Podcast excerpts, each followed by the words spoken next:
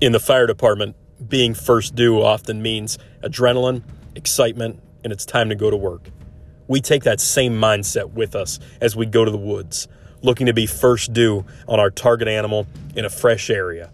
At the First Due Bowhunter podcast by Tool City Outdoors, we talk about our tricks and tips, as well as successes and failures, friendships, and even overall land management.